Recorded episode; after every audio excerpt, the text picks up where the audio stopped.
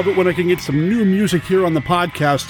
What you're hearing right now is the song Varla Oh Varla. It's from the band J Poison and the Bat People. It's from their album Terror of the Bat People that came out on October 31st of last year. It's a Halloween release. You know I want to play it here on the podcast devoted to the classic and sometimes not so classic genre cinema of yesteryear. It's Monster Kid Radio. My name is Derek M. Koch, your writer, host, producer, and I'd like to welcome you to the podcast. Big thanks to the band for letting us play their music here on the show. You can find them on Bandcamp at jpoisonandthebatpeople.bandcamp.com, or if you happen to live in Lyon, France, you might find them as well, just kicking around, doing their thing, playing their music. Either way, let them know that you heard them here on Monster Kid Radio. I'll play the song in its entirety at the end of the episode so you can check it out. There will be a link in the show notes to their Bandcamp page as well, so, you know, show them a little love.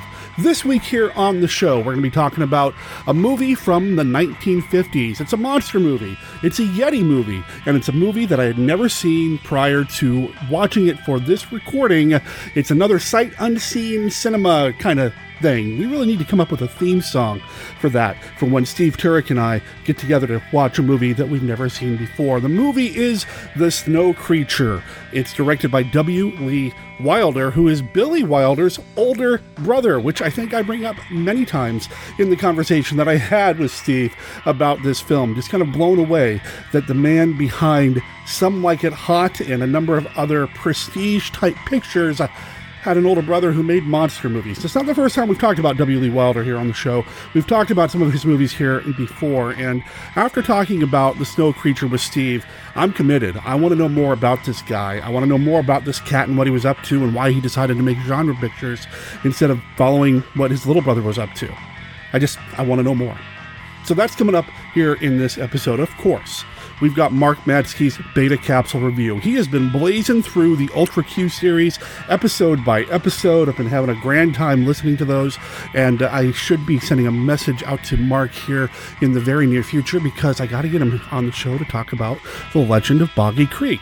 And then also I want to do a kaiju episode with him as well because, I mean, one of my bucket list items when it comes to podcasting is talking about kaiju films with Mark Madsky. You know, I guess I got to do it. It's got to happen.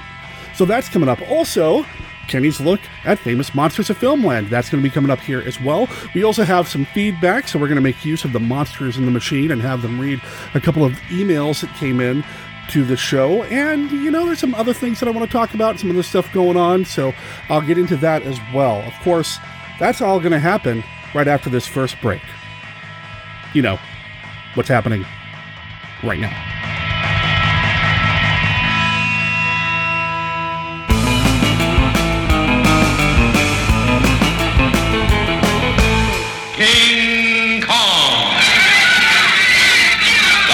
Picture of all time. Don't let him get me! No! A beautiful girl torn from the arms of her lover by a jungle beast. Ah! King Kong. See a battle between prehistoric monsters on an island time forgot. A nightmare jungle creature from the primeval past stalking midnight streets. My baby! It's got my baby! See the thrill classic of all time, the biggest gorilla picture ever made in motion picture history, the jungle epic that can never be duplicated. See RKO's original King Kong. King Kong. King Kong. Edgar Allan Poe's Tomb of Ligeia. Poe considered it his masterpiece. She will not die because she willed not to die. Vincent Price, magnificent, macabre, defying the deathless, jealous spirit of Ligeia. A nightmare of terror, pitting their lust for life against the unholy powers of the undead.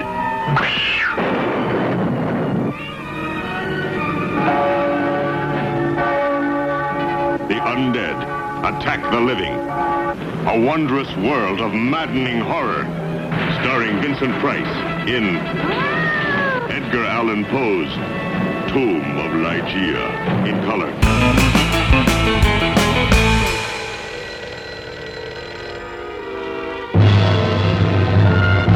What number is this? What am I calling? You're in the feedback discussion portion of the show. We have some emails that came in. I'm going to fire up the monsters in the machine, and we're going to get into those emails right now. Hi, Derek. Great episode on The Shining. While it may be out of the normal range of MKR films, I think it fits fine, and considering Kubrick was making films like 2001 and Dr. Strangelove well within the normal age range of the typical MKR films, it works. Have you seen The Phantom Carriage? The famous door-chopping scene in The Shining seems to have been inspired by a similar scene in Phantom Carriage. I recall you and Paul talked about Kubrick being a serious student of film, but I've never heard whether or not he specifically cited that film as inspiration. You can find a side-by-side comparison on YouTube. I enjoyed hearing Kenny's FM segment on the show and was not surprised at Forey's take on the film. If I recall correctly, he hated 2001. Interviewing Forey for an article in Monster Bash magazine, I quickly got the picture that he liked straightforward adventure imagination films. His initial love of science fiction was born with the pulp, so this makes sense. From Kevin Slick. Kevin, it's good to hear from you, man. And I actually knew about the Phantom Carriage Shining thing, the connection. And I remember even bringing it up when I discussed the film with Paul the first time in the recording that was lost. So I did try to bring it up. Neither Paul nor I knew whether or not Kubrick had studied that film or what the situation was with that. So I can't really say for sure. I will try to track down that YouTube video and make sure there's a link in the show notes. I have seen it. It's fascinating to see the structure there, the structure of the silent film lined up with what's going on in The Shining with Jack and the axe. It's really interesting. So I'll make sure there's a link in the show notes to the YouTube video. Kevin, thanks for writing in, man. I really appreciate it. Hey, Derek. Just had a chance to listen to episode 503 about The Munsters' Scary Little Christmas, which I enjoyed very much. I just wanted to make a comment on something that Scott brought up. He said that the cast of Scary Little Christmas was the third Munsters cast. Actually, I believe they were the fourth cast. There was the cast from the 80s TV show that starred John Shuck as Herman. Keep up the good work. I am still enjoying the show. Scott R. Scott, I'm glad that you still dig the show, man. Really appreciate it. As far as the Munsters go, you know, I wouldn't say I'm an expert on any version of the Munsters at all, but if I know anything about the Munsters, it's mostly everything from the first incarnation of the show. I couldn't speak with any authority about any TV revivals or other TV movies or anything like that, but I'm not surprised that they tried to bring it back in the 80s as well. So I'll keep an eye out for that. Maybe I'll give it a watch. We'll see. I really do prefer my Monsters in black and white, though. So, but I appreciate you writing in and letting us know so that everybody else can know about it too. And again, thanks for enjoying the show and checking it out.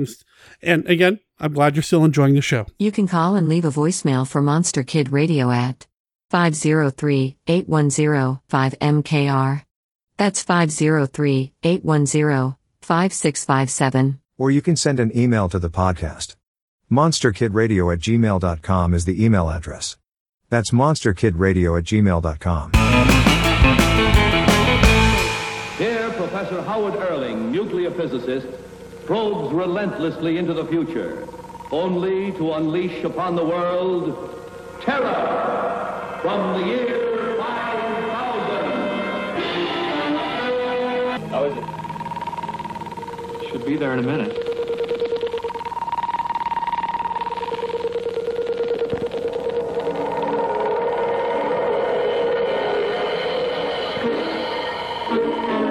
So look quickly. A woman. What? Oh, another statue. For a moment, I thought you meant... For a moment, it looked life-size. Just an optical illusion. No doubt a refracted image. Quick, help me shut it off. We pushed the voltage too high.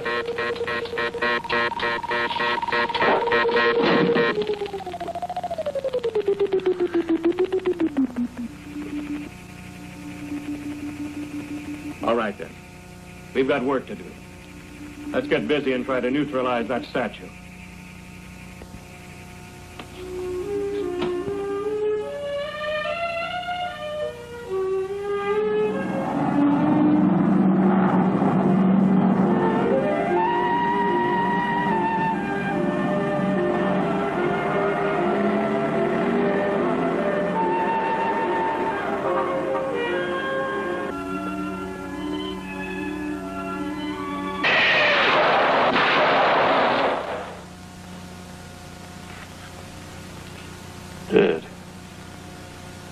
Both dead. Electrocuted. Victor's body short-circuited the chamber's voltage. She said every fifth child was being born that way. Is that what the future holds? More like her? We've got to reach them, Professor. See to it they get the necessary hereditary genes they need. Do you suppose we could repair the machine, perfect it, so that a man could travel through and return? If you do that, others like her will come. There may be millions of them. We've got to do something, Claire. After all, they are human beings. You're right, Bob. But there's another way. The future is what we make it. Whether there will be creatures like her depends on us. On all of us, on mankind, on what we do today in the present.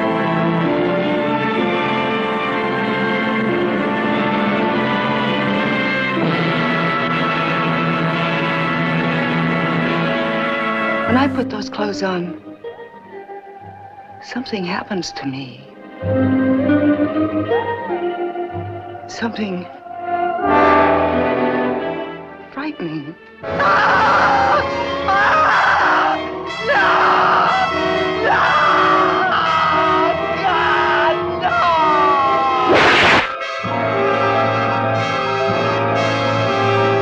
no! From the loneliness and simplicity of an isolated farm to the sophisticated elegance of a country estate, Straight Jacket mounts to a crescendo of electrifying suspense. Sinister. Frightening. Bill! Bill! Don't you go in that room! Joan Crawford in a shattering screen portrayal. A frantic woman pressured by straitjacket tension. Leave me alone! You let go of me! Listen to me! Just call me Lucy. I wouldn't like my little girl to think I was trying to take her fellow away from her. Carol and Michael are going to be married, and nobody's going to stop it! Ingeniously designed to shock and startle, Straight Jacket may go beyond the limits of your ability to endure suspense. Mother! He's gone. Tell me. Oh, my God! The author of the famed novel, Psycho. The director of the widely acclaimed chiller, Homicidal. The co-star of Whatever Happened to Baby Jane. Join forces to create a frightening classic of shock and suspense.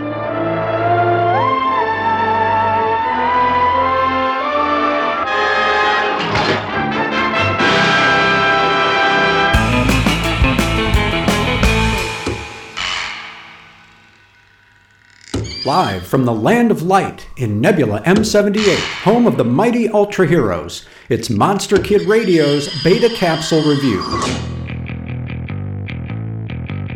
There's just something unsettling about a TV show produced in the mid-60s entitled Challenge from the Year 2020. That sort of clairvoyant creepiness abounds in Ultra Q's 19th episode, first broadcast on May 8, 1966. The story concerns an alien invasion on a variety of fronts, from military pursuit of UFOs to semi-fictional accounts of extraterrestrial activity. When Yuriko becomes an eyewitness of a young woman's disappearance, she enlists the help of Air Force Major Amano, whose UFO sighting was disputed by his peers. Amano and June take to the skies in the company Cessna, but a jelly-like blob climbs up June's back, causing him to disappear before Amano's eyes. A similar blob menaces Yuriko in a phone booth, but she's assisted by an investigator named Utagawa, who reveals he's been tracking an alien invader from Khmer, who has been busily abducting humans. Ipe quickly realizes that everything is unfolding according to the plot of a science fiction novel called Challenge from the Year 2020, and he further realizes that the book may contain the only hope of combating the Khmerian conquest. Challenge from the Year 2020 is, by turns, unnerving, ambiguous, amusing, and at times surreal. A familiar face lights up the screen in the opening segment. It's Akagi Kobayashi, who would soon don the orange Science Patrol jumpsuit as Captain Muramatsu in Tsuburaya Productions' Ultraman series. The Ultraman connections continue. The person bounding down the street in the Kamurian costume is the lanky actor Bin Furuya, who would go on to portray the silver and red hero, Ultraman himself. The distinctive off-kilter Kamurian would reappear in various iterations of Ultraman right up to the present day, playing a major role in the popular Ultraman manga and Netflix anime series. For Monster Kid Radio's Beta Capsule Review, this is Mark Matzke reporting.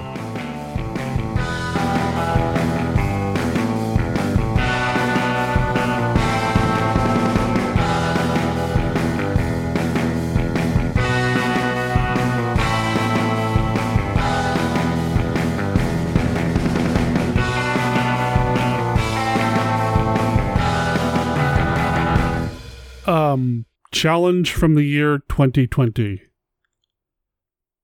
No comment.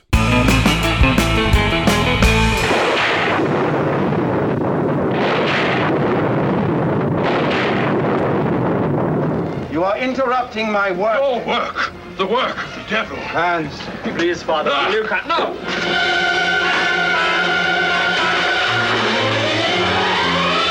The evil of Frankenstein.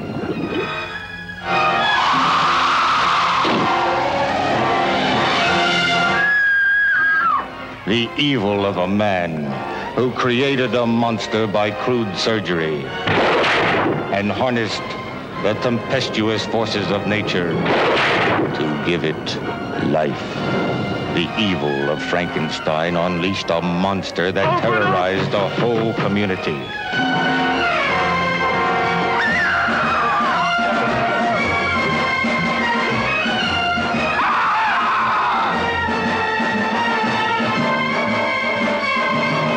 Peter Cushing as the Baron, and Peter Woodthorpe as the ruthless Professor Zoltan, who fought the Baron for control of the monster. Oh, he'll understand you, all right. He just won't obey you, that's all. Duncan Lamont as the Chief of Police, Katie Wilde and Sanderells as two young people caught up in the evil of Frankenstein. He saw them capture innocent people only to destroy.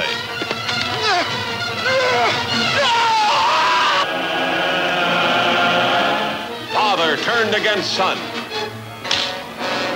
People changed into strange, weird animals. A general of the army becomes a saboteur. Trusted police turned into arsonists. The boy's parents changed into killers.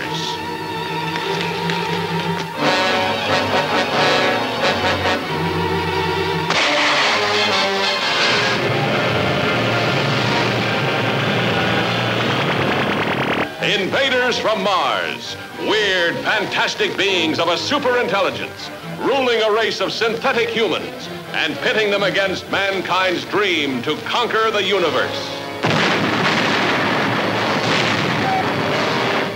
Step on it. Search every tunnel. We gotta find Rinaldi and the kid. When the colonel gives a signal, get back here on the double.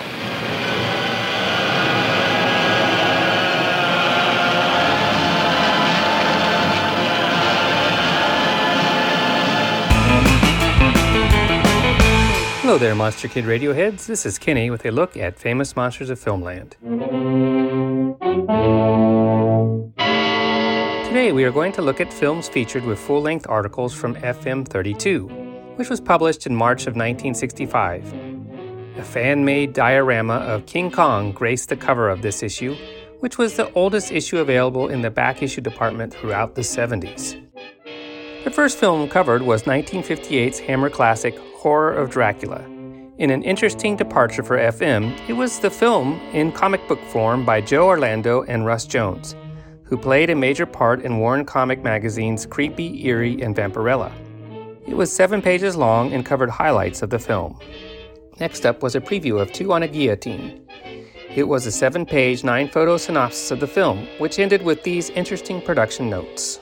Two on a Guillotine is based on an original suspense story by Henry Slessor, the same author who wrote the novel based on Ray Harryhausen's 20 Million Miles to Earth, and whose magazine story, Bottle Baby, was purchased for the film plot of a picture to have been known as The Girl from 2 Million AD, but was finally produced and released as Terror from the Year 5000. Watch for this Warner Brothers presentation.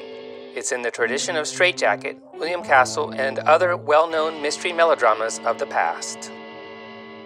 We go back 7 years for the next flick, a film book of 1958's Hideous Sun Demon.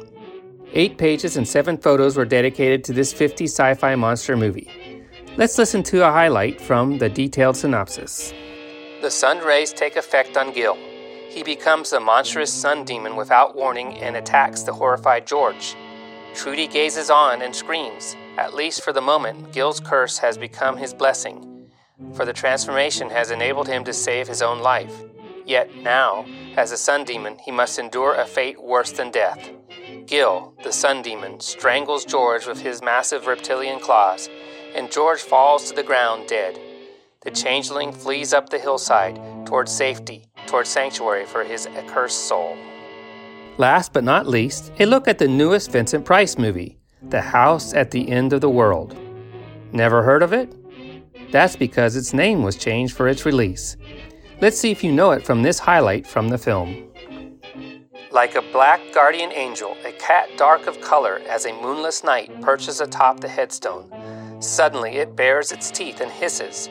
Rowena's horse is startled by the animal feline's ferocity. Frightened, it rears on its hind legs. Rowena is thrown from her steed. As she lies shaken on the ground, the black-clad figure of Baron appears, and she faints at the sight of him. Do you know it? It was yet another Roger Corman Poe adaptation, The Tomb of Ligeia. That is all for this week's look at Famous Monsters of Filmland. We will have more next week. For MKR, this is Kenny saying adios.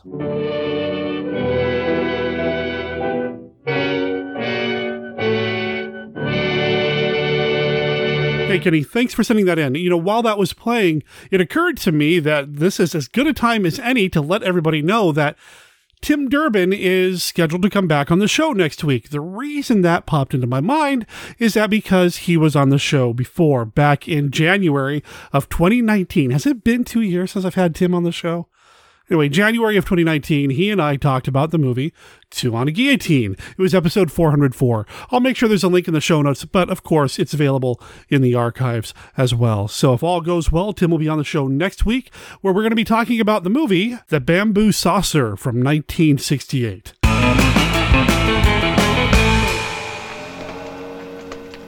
Somebody here expecting you? Nobody. You mean you're going to stay here all by yourself? Yes. Well, good luck.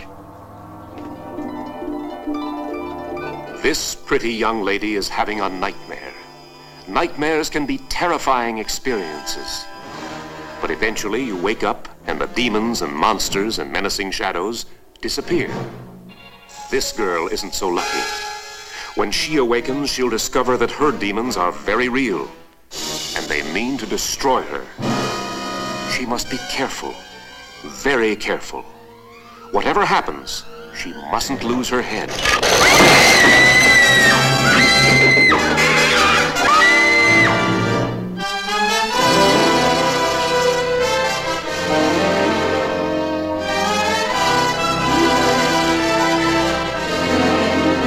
Connie Stevens and Dean Jones, two young people in love. Full of fun and gaiety, the joy of living. But now she must return to the dark house. She must learn its ghastly secret. Care.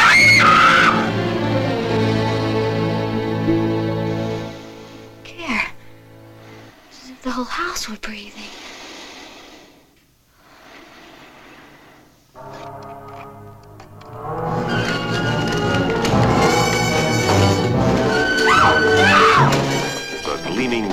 has claimed one victim already.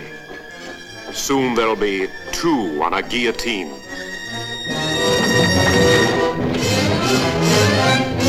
No.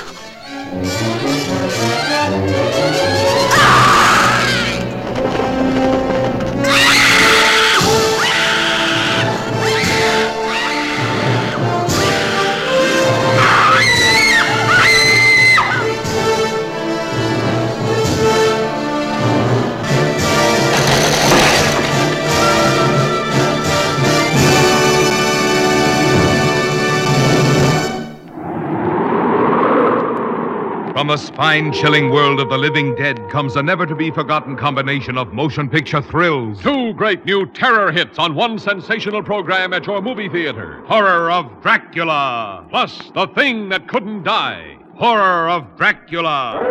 Dracula, the terrifying lover who lusts for human blood. Dracula, the human vampire who rises each night from his coffin bed to seek the rendezvous that alone can keep him alive. Who will be the bride of Dracula tonight? Horror of Dracula, all new and in flaming Technicolor. Plus this second thrill hit, The Thing That Couldn't Die. What is it, this head that lives without a body? A monstrous thing that enslaves every woman, destroys every man who stares into its eyes. See both on the same show, Horror of Dracula and The Thing That Couldn't Die.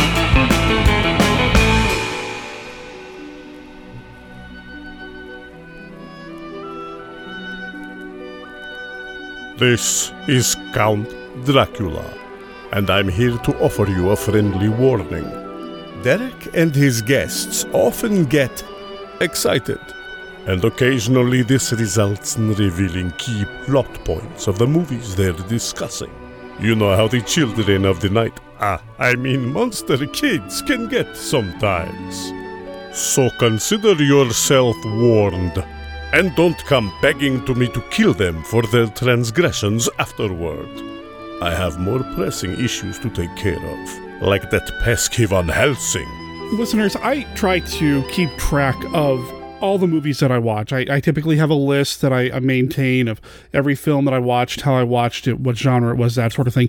Last year, I kind of lost track. With 2020, for a number of different reasons, just made it difficult to keep track of some small mundane things like what movie am I watching. This year, though, I'm trying to keep better track of everything, and I started 2021 with The Snow Creature. And it was not something that I chose, but I'm so glad that I ended up watching it because it gives me another opportunity to have my friend Steve Turek on the show to talk about, well, a monster movie. Steve, how you doing, man? I'm doing fine, Derek. I mean, for both of us, it was the first time watching of The Snow Creature. Half man, half monster, terrorizes city, abducts women, annihilates men. The Snow Creature. I mean, it sounds like a winner, right? Movies in 1954 were just awesome. I mean, you had Gojira, you had some little movie that you like a lot that came out in 3D. And then, of course, there's The Snow Creature. I mean, really, you and I have been just picking the wrong movie. We should have been championing The Snow Creature over those other two. Of course, I'm saying this tongue in cheek, listeners. Please do not.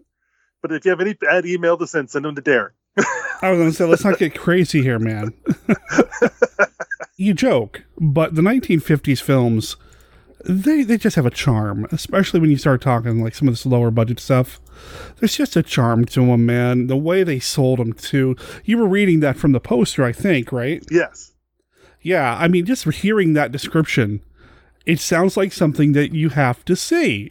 I don't care who you are, you got to see that movie, right? Yeah, I think so. I mean, and when I saw this poster and I saw the description, and I said, Derek, you and I always are discussing about what movies we have not seen. Right. And I said, well, how about The Snow Creature? And you were like, I've never seen it, and I've never seen it. So obviously, we've now both seen it. And now we're talking about it. And I think I know for myself, I feel better having seen it. That seems to be our thing, this kind of sight unseen thing that we do where we try to find a movie that's on Amazon Prime that neither one of us has seen and just kind of go in blind. This one I knew a little bit more about going into it because it was directed by W. Lee Wilder, whose films I have talked about here on the show in the past. He directed the movie Man Without a Body, which is about Nostradamus's disembodied head doing stuff. I discussed that with author Micah Harris a while back. I'll go through the archives and figure out which episode number that was and make sure there's a link in the show notes to that. W. Lee Wilder is Billy Wilder's brother. Billy Wilder, I think he was an Oscar winner. I mean, this is the guy who directed Marilyn Monroe. This is the guy who directed Sunset Boulevard. This is, you know, the guy. And then he's got his brother who directed Man Without a Head and Phantom from Space and Snow Creature. And the Omegans. Oh, well, okay. I wasn't going to... Okay, so the Omegans. Let's sidetrack here. Didn't know anything about this movie. Never heard of it before in my life until Steve and I started going through this Wilder's filmography. It's from 1968. It looks like it was the last film that W. Lee Wilder directed. It may have even been shot for television as a television production. Some sources online are saying, I don't know anything about it, but it sounds awesome. If somehow you and I could find a viewing copy of this, it has to be our next one, because who's starring in it, Derek? Who's starring in it? Ingrid Pitt, man. Exactly. Ah, Ingrid Pitt. Hey, when the IMDb, the Internet Movie Database, lists this as a romance sci-fi, well, I'm interested already. I'm like, what? Okay, how do you mix those two together? Well, you mix them together with Ingrid Pitt. Well, then I'm all in. What can you say? I mean, if we can find that movie and somehow see that, get to see it. If anybody has, anybody knows where it's at. If you have a lead on this movie, I'm going to read the description from the Internet Movie Database, and then I'm going to close the IMDb. But the description, the synopsis of the film: when an artist discovers his wife is having an affair with their jungle guide. Okay, sounds normal so far. He lures them into posing for him in a radioactive jungle river. All right. I mean, and as I said before, it had me when I saw Ingrid Pitt. I mean, it's, after that, it's like, really, the description could be anything. It's like, oh, I have never seen this movie with Ingrid Pitt. You know, I know that Dominique is like the Ingrid Pitt aficionado. Maybe she's seen it, and maybe she knows how to get a copy of it.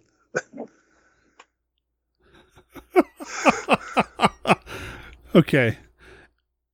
Ingrid Pitt. This is her first leading role, supposedly, and she described her character as, quote, an old man's darling, having naughties with the gardener, and getting my comeuppance when I get plastered with some luminous paint, which was doubling as a monster. Come on! This is, you know what, let's just forget the Snow Creature. We're going to stop right now. We're going to find this movie. We'll come back. No. This is one we've got to see. Like I said, we got to see it. It's out there somewhere. We now have a mission. Yeah, I feel like you and I are going to be like the Blues Brothers. We're on a mission. We're on a mission from Godzilla. We're on a mission, and we must find this and see this movie, and then and then review it. No, if Dominique is able to find it and she wants to review it with you, I will back out. You'll step aside. Yeah, to let her do it, because obviously, you know, it is Ingrid Pitt. I mean, I know my place in the world, and I don't want to get in front of somebody that's a diehard Ingrid Pitt fan and possibly get taken out. Yeah. Anyway, so W. Lee Wilder. Yeah. So he is Billy Wilder's brother. I don't know if they did a lot of work. I don't know if they did anything together, to be honest, because I just don't know anything about either one of their careers to speak with any kind of authority. Although the more I experience the work of W. Lee Wilder, the more I read about him, the more fascinated I am by this guy. The kinds of movies he made. He worked with his son on a lot of stuff. His son, Miles, wrote a lot of his product, a lot of his films. He wrote The Snow Creature. Yep. He wrote Killers from Space, Phantom from Space, Man Fish, which we showed on the stream at the Monster Kid Movie Club not too long ago. I want to know more about this guy. So I think this may be one of my projects I take on for the year. 2021 will be the year of Wilder for me. Learn a little bit more about this dude. You go for it. You and I were looking at his films, and there's a lot of them that go right up the Monster Kid Radio wheelhouse. I mean, oh, yeah. It's just, I mean, it fits it all. I mean, it's almost like he was directing to you. And you weren't around yet. So he was ahead of his time. Yeah. Yeah. He is Billy Wilder's older brother, older by 2 years. So I just, I want to know what happened in that family to make the older brother go toward making these science fiction films and the younger one going to direct things like Some Like It Hot. I want to know how that happened, what led to that. So again, project for me for the year. I'm going to learn a little bit more about W. Lee Wilder. So The Snow Creature, like Steve and I both said, not something we had seen before. This was another one of those sight unseen picks for us. I feel like you were the one that kind of directed this one a little bit more. Why was this the one you wanted to watch or cover? Well, I figured we're in winter now, and winter you think of snow, and of course you'd use that natural thing, the snow creature. Okay. Winter, snow creature. I mean, I like the title, the snow creature. I mean, because you and I had never seen him before, so we're literally, it's like judging a book by its title or its cover. I looked at the poster, I read the title, and I'm thinking, why not? Sure. And at a running time of like an hour and 10 minutes, I mean, it's lean, mean, and does the job. But then you start looking at the other people that are in the movie, and knowing what Monster Kid Radio is involved. Paul Langton is the lead, and Derek, as you and I both know, he's been The Terror from Beyond Space. Mm-hmm. Invisible Invaders. I mean, The Incredible Shrinking Man. He's got his Monster Kid Radio ties right there. I mean, all over the place. I mean, and some of them, which we would consider classic films, you know, with like The Incredible Shrinking Man, The Terror from Beyond Space, and Invisible Invaders. I mean, those are just ones that everybody's going to be saying, oh, this could be like one of the best ones, or this could be one of the best ones of a certain type, or in their top 10 list. I mean, sure. He's involved in three of them. Now, I enjoyed The Snow Creature. I don't think The Snow Creature would personally make a top 10 list, but not every movie is always going to be in a top 10 to be enjoyable. Fair enough. Okay.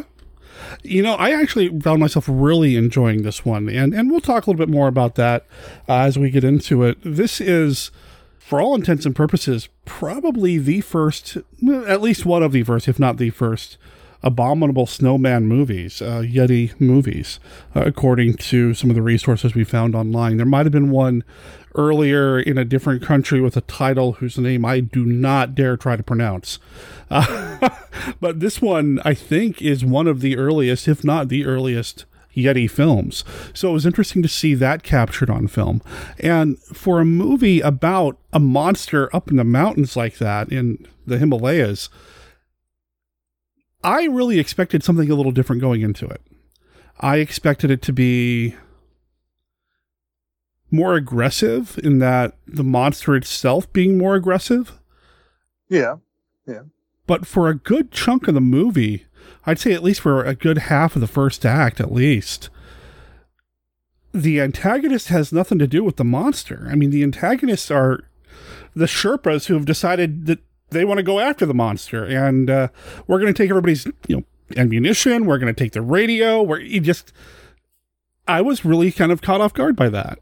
I find it interesting because the person who played the Sherpa, the main Sherpa, the one who could speak English, I'm sorry if I butcher his name, Taru Shimada, who this is the second time we've done a sight unseen movie with a James Bond connection. Oh, yes, because he was the villain in You Only Live Twice. Okay, he was Mr.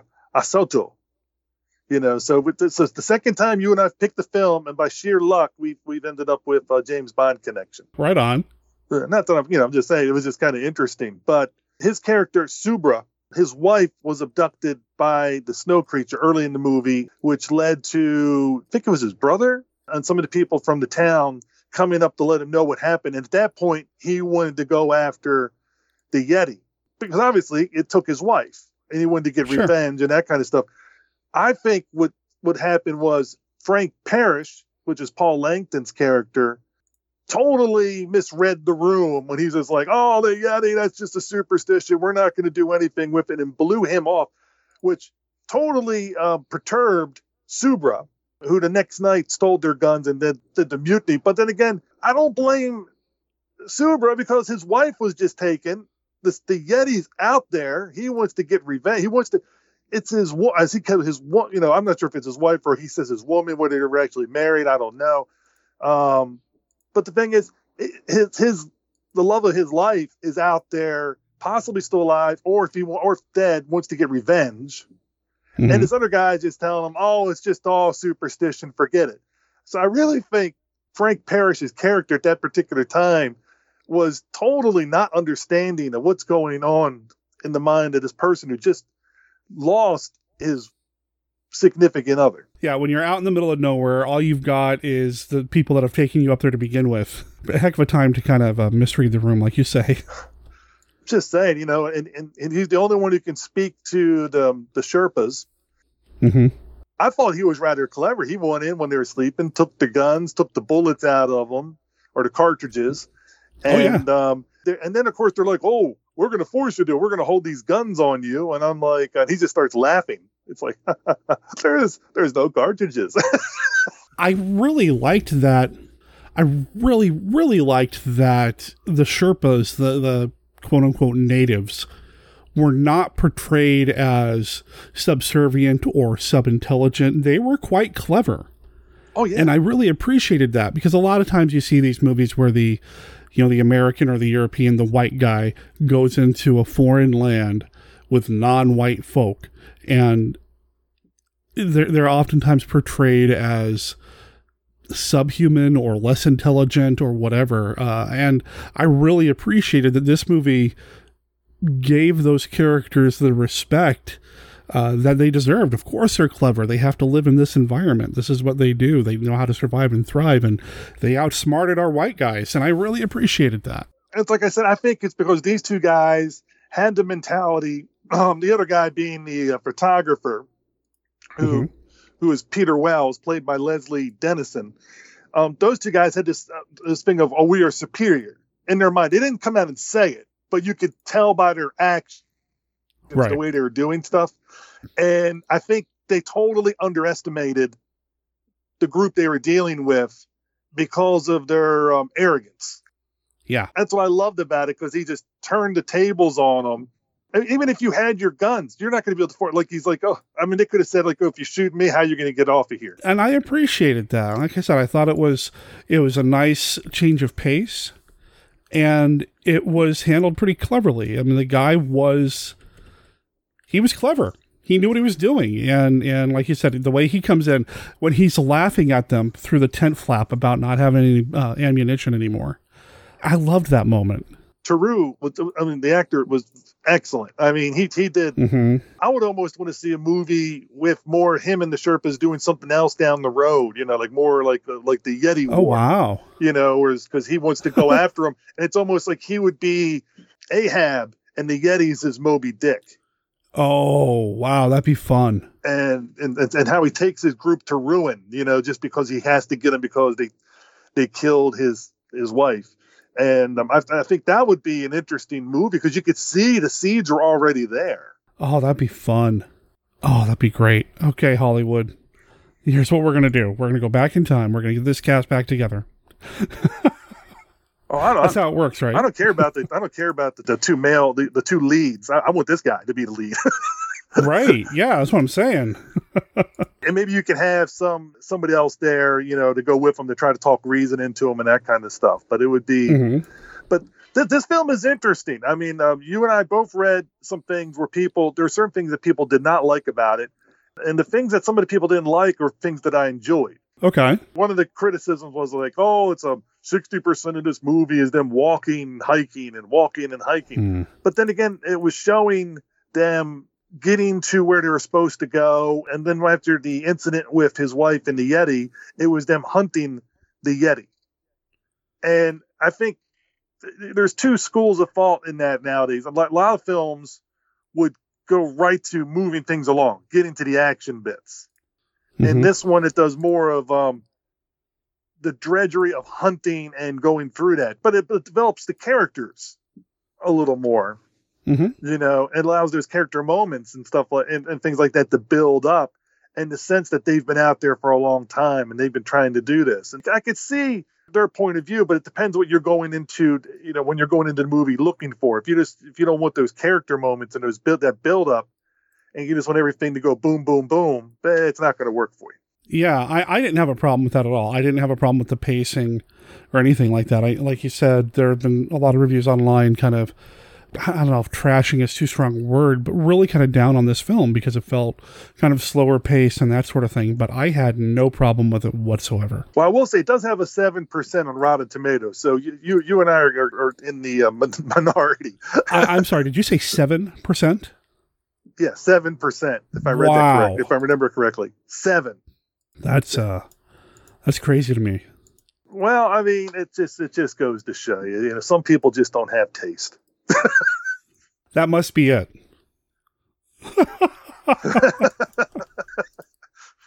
Wow. I mean, really, what else could you say about it? I mean, it's just like, come on, this film is great. I mean, it's not great, but it's to me, it was enjoyable. And there was things about it I liked that could have been done better if they had more of a budget. But I mean, I'm not going to hold against a film that's budget is low. I mean, there are things this points out. I mean, when they're traveling, some films will just cut right from point A to point B. This one actually gives you the whole thing, Yeah. And it has bureaucracy as the reason the creature gets unleashed in the United States, because is it a man? Is it a creature? We have to have an expert come in to decide this. And I'm just thinking, well, that's kind of a novel idea, because, we have to study it to see if it really is a man.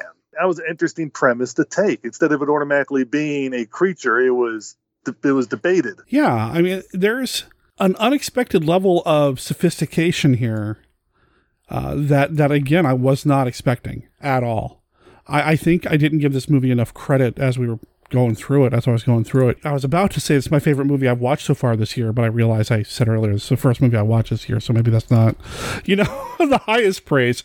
But I really thought it was pretty smart the way it was put together. Like you said, they get the creature back to civilization, and they want to not necessarily put it on ice literally, but they want to hold on to it. They got to figure out what they're going to do with it. They've got to investigate it. Is it a person? Is it an animal? What's the deal going on here? And that's what led to all the problems is this. And I thought that was, again, very smart. I really enjoyed that element as well. There's a lot of this movie that reminded me of, and not that I'm like a huge fan of this movie, but there's some of the structure of this felt a little bit like the second Jurassic Park film to me, The Lost World. And I don't know why that was, but there's a little bit of that flavor to it to me, the way it was kind of structured and put together. I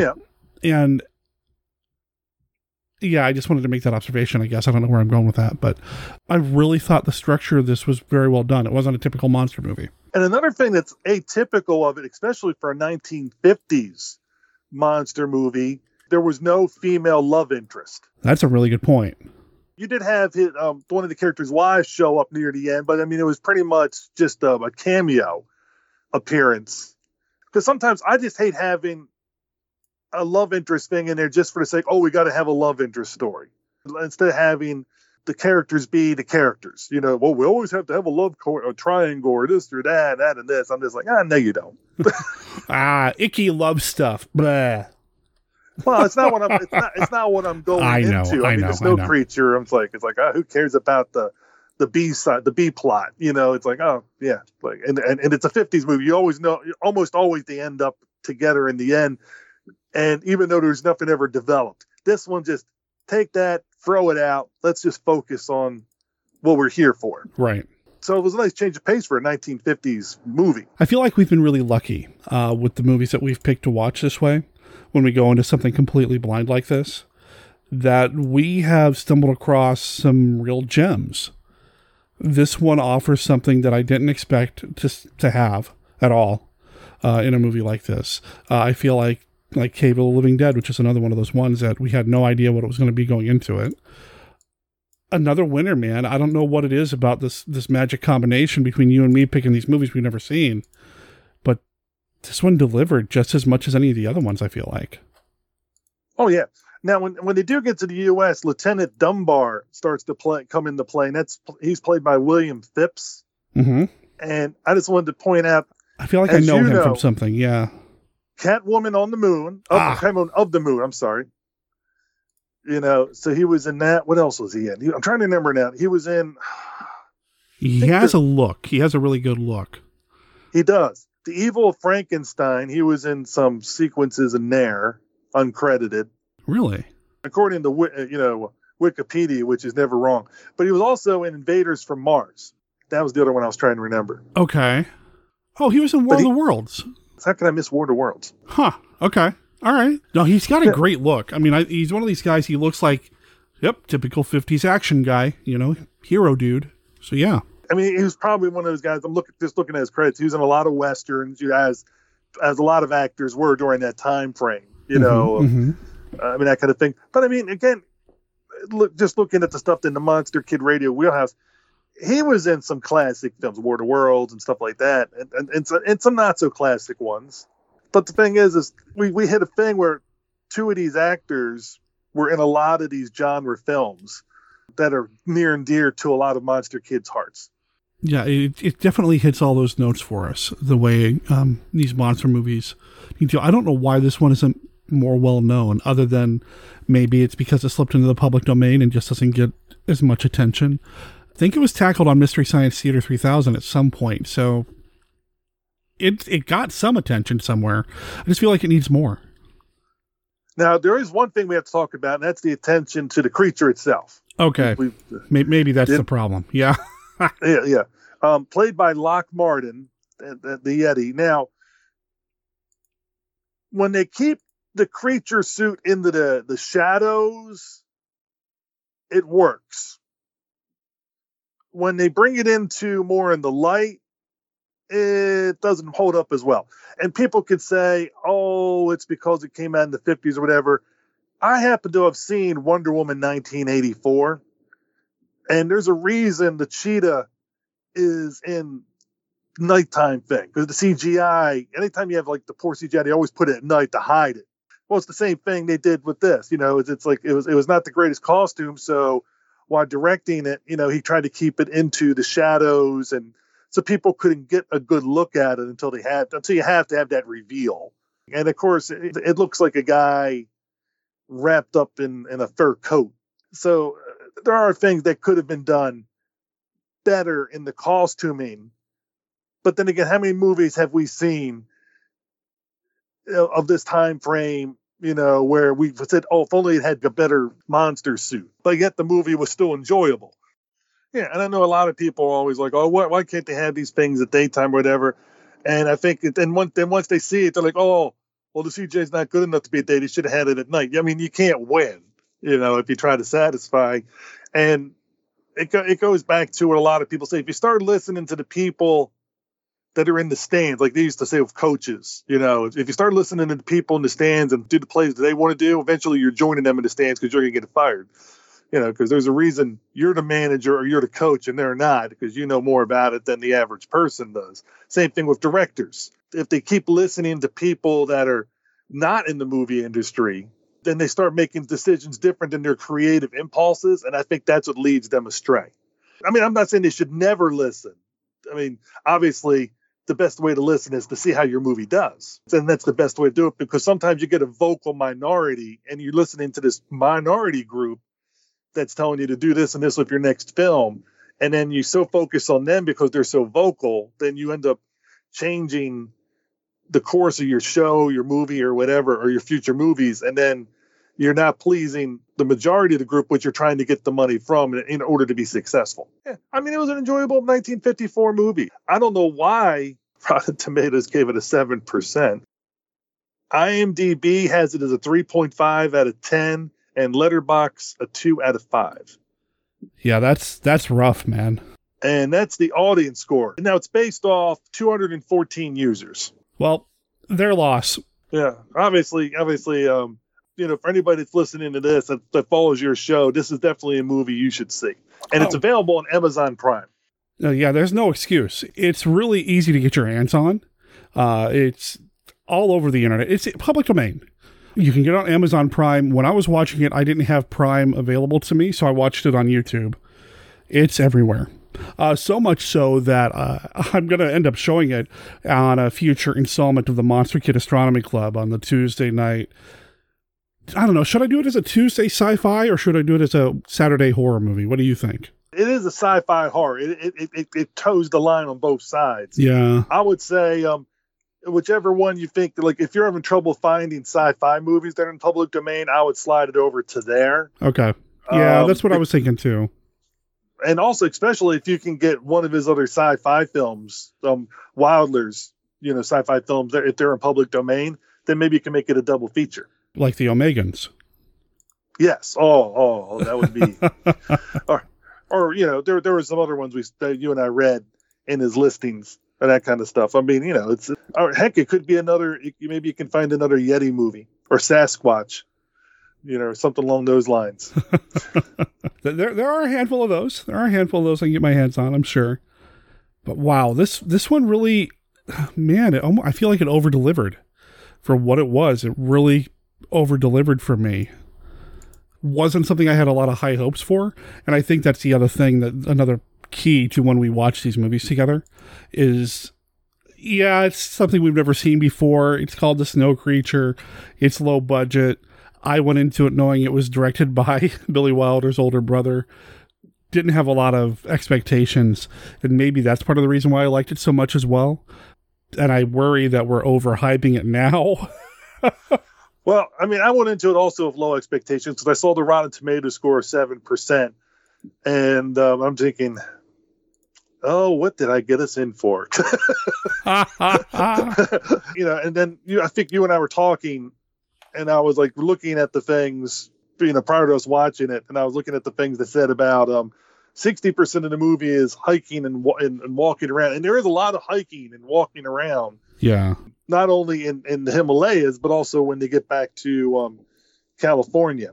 So there are things that are going there where the whole thing is they're searching, they're looking for something.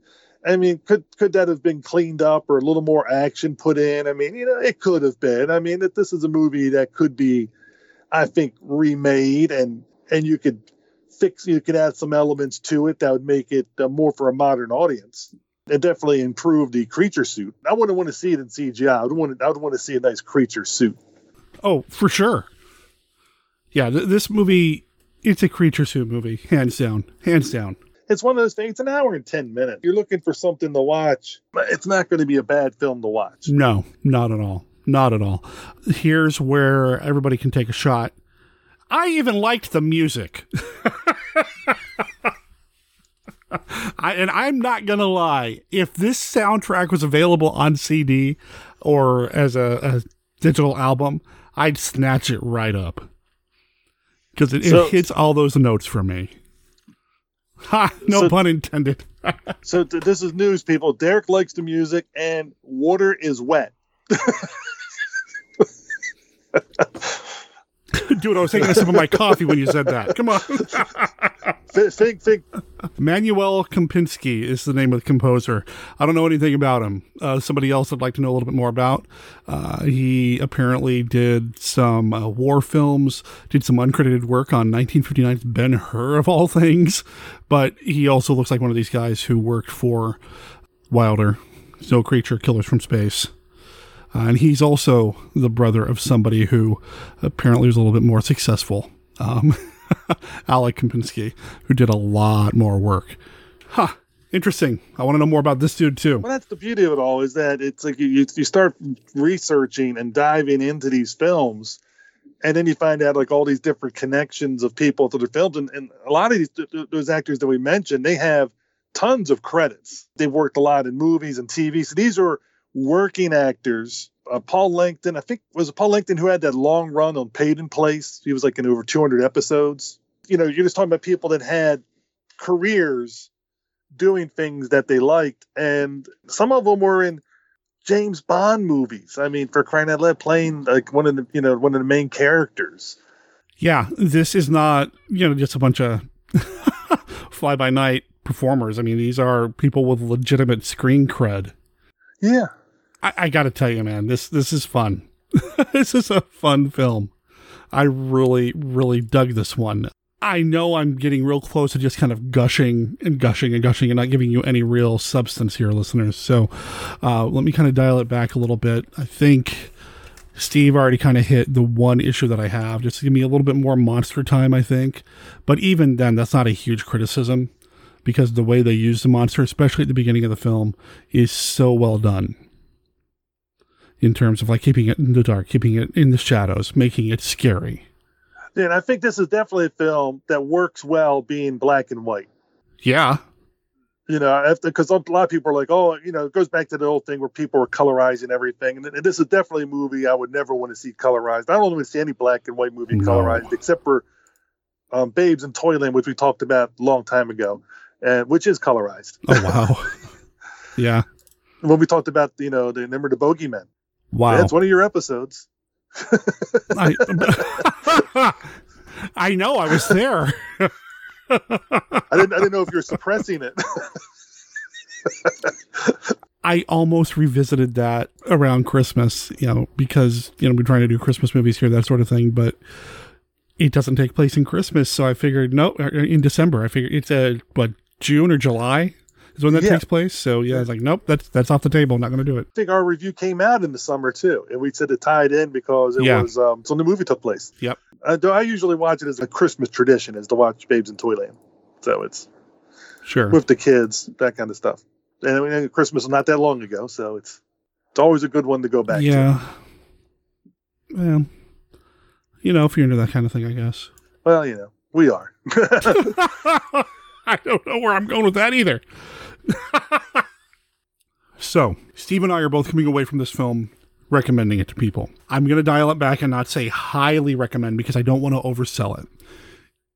I thought the pacing really worked well for me. I think the music's good. I think some of the cinematography choices really, really good. I like the subversion or inversion of expectations about how the white man treats the natives of the area. Maybe the only issue with there is that, you know, they were all speaking Japanese, not what they would have spoken in the Himalayas, but whatever. It just really worked on a number of different ways for me that I did not expect. And to be honest with you, I never would have known until I read that somewhere about they were speaking Japanese, because I wouldn't have spoke the native language, whatever they speak, you know, in the Himalayas anyway, and that kind of stuff. So I was just like, well, okay. I mean, and I think if you're doing that for an American audience in 1954. Nobody would have known, you know, it would just go, okay, it's a different language. Go for it. Yeah, exactly. Yeah. That's what I'm thinking too, is that who would have known, who would have been there to fact check? Did the filmmakers even know? Did they even care? Doesn't matter. Does it take away from the enjoyment of the film? No, not really. Not for me. Like you said, I wouldn't have known. I will say it was interesting to start with, because there was a lot of voiceover, and from it there I was thinking, oh, is this going to be like this way the whole movie? It was a lot of voiceover describing the action and doing this and that. And it was almost like I was watching a silent movie with somebody narrating it, you know, and I was just like, oh, this if it continues this way, this is going to be very interesting. Because it went on for longer than you would think, and longer for a normal opening of a movie. And it was to the point where you started to wonder, is it going to be this way the whole movie? And I'm just letting listeners know it's not. It does eventually get out of that voice over. So it comes back periodic. I was a little worried about that too, as we were getting into it, as it was going, because I felt like it was going on for a little bit too long. It's like, well, I'm glad we got all this voiceover, all this information, this info dump is taking place, but this movie's just barely over an hour long, and you're using a lot of time for this. So let's pick it up. But it doesn't last. You know, for me, it kind of got to the point where I was almost over it. It's like ready to move on, and then it did. Yeah, and like I said, it was on that line for me too. I was just like, is it going to keep going? But thankfully, it subsided and then moved into the movie proper. And like we said, it really sets up the plot points. It really sets up the stuff. We're not telling you how it ended. I've read stuff where they compare this to the similar story structure with King Kong, where it's a exotic adventure, and then the creature gets moved to the United States. And then whatever happens there, you know, that kind of thing. I could see it. You know, it's nowhere. I would never say it's a King Kong movie, because it's really, there's, if you're going to compare with that, I would expect to see other exotic monsters, you know, that they would encounter on the mountains. The only King Kongisms I get out of it are the same similarities that I found in, like I said, The Lost World, Jurassic Park 2, where they take the monster back to civilization. Yeah. That's really it. That's the only connection that I find there. And once it gets there, well, maybe they shouldn't have done that. You know? So that's all I really got out of it in terms of like the King Kongisms. So, yeah. That's what I'm eating, and you know, that kind of thing. But anyways, no, I enjoyed it a lot. I'm hoping that people enjoy it, and I'm hoping that they give you good feedback from it.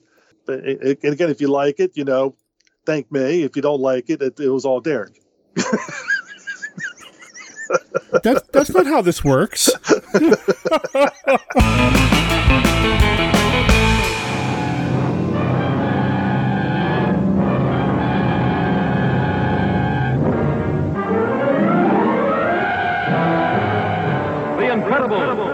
Shrinking Man.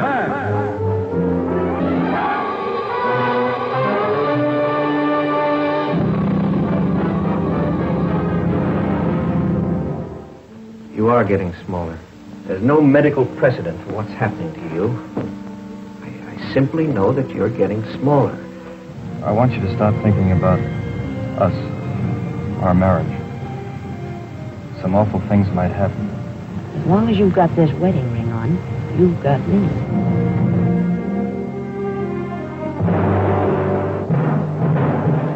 This is Orson Welles speaking. I have 45 seconds to tell you about something I think you'll remember the longest day you live. It's about a man named Scott Carey. A few months ago, he was 6 feet 2 inches tall and weighed 190 pounds. Today, he's 2 inches tall, and you can hold him in the palm of your hand. Now he lives in a world where he must fight for his life, a world where a friendly house cat is a predatory monster. Incredible, because it's almost beyond imagining. Incredible, because every hour he gets smaller and smaller. Incredible, because every moment the terror mounts.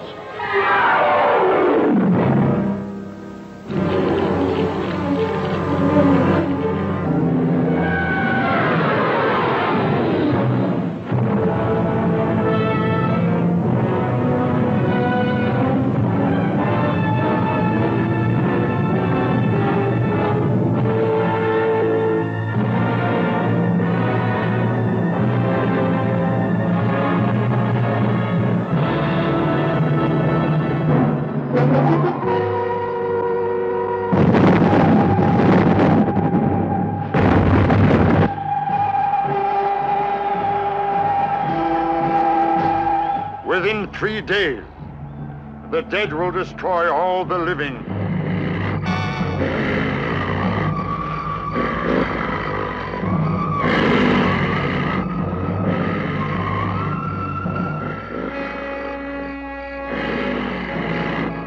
I am from another planet, outside your galaxy. I'm sorry, I just don't understand. Unless Earth surrenders in 24 hours, we will begin a mass invasion. We are invisible. We are invisible, Adam Penner. You cannot see us. From outer space come the invisible invaders, living dead men threatening to destroy all life on Earth.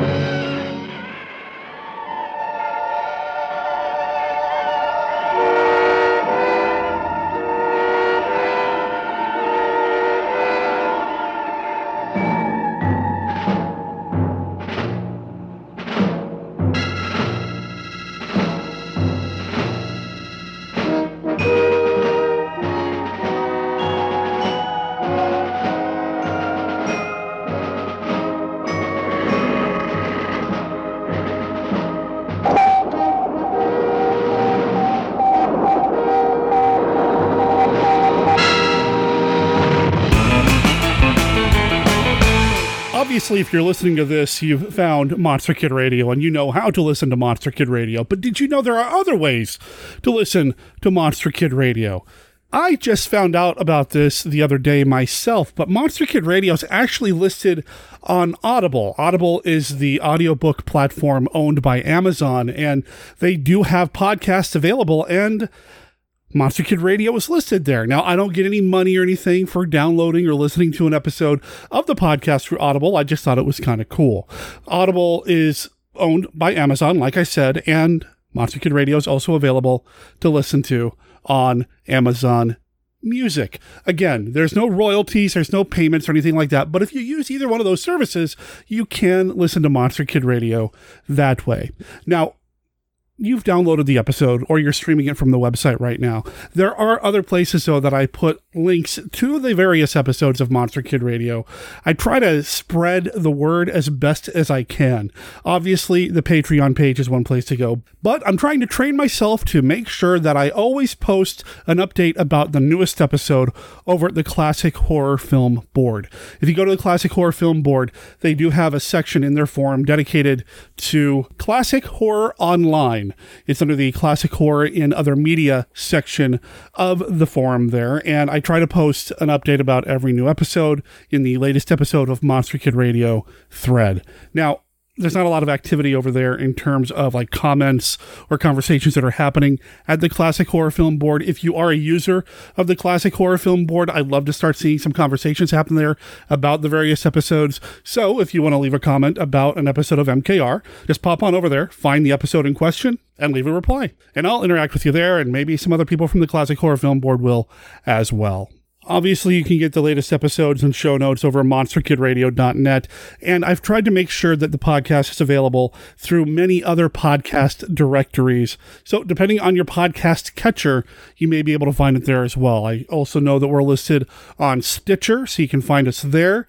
And really, if you just want the bare bones, if you're not interested in the bells and whistles and all the fancy graphics or anything else, if there's ever an issue with the main website even, you can always find Monster Kid Radio at our behind-the-scenes site, which is monsterkidradio.libsyn.com. That's libsyn.com. However you find us, well, I hope you enjoy the show.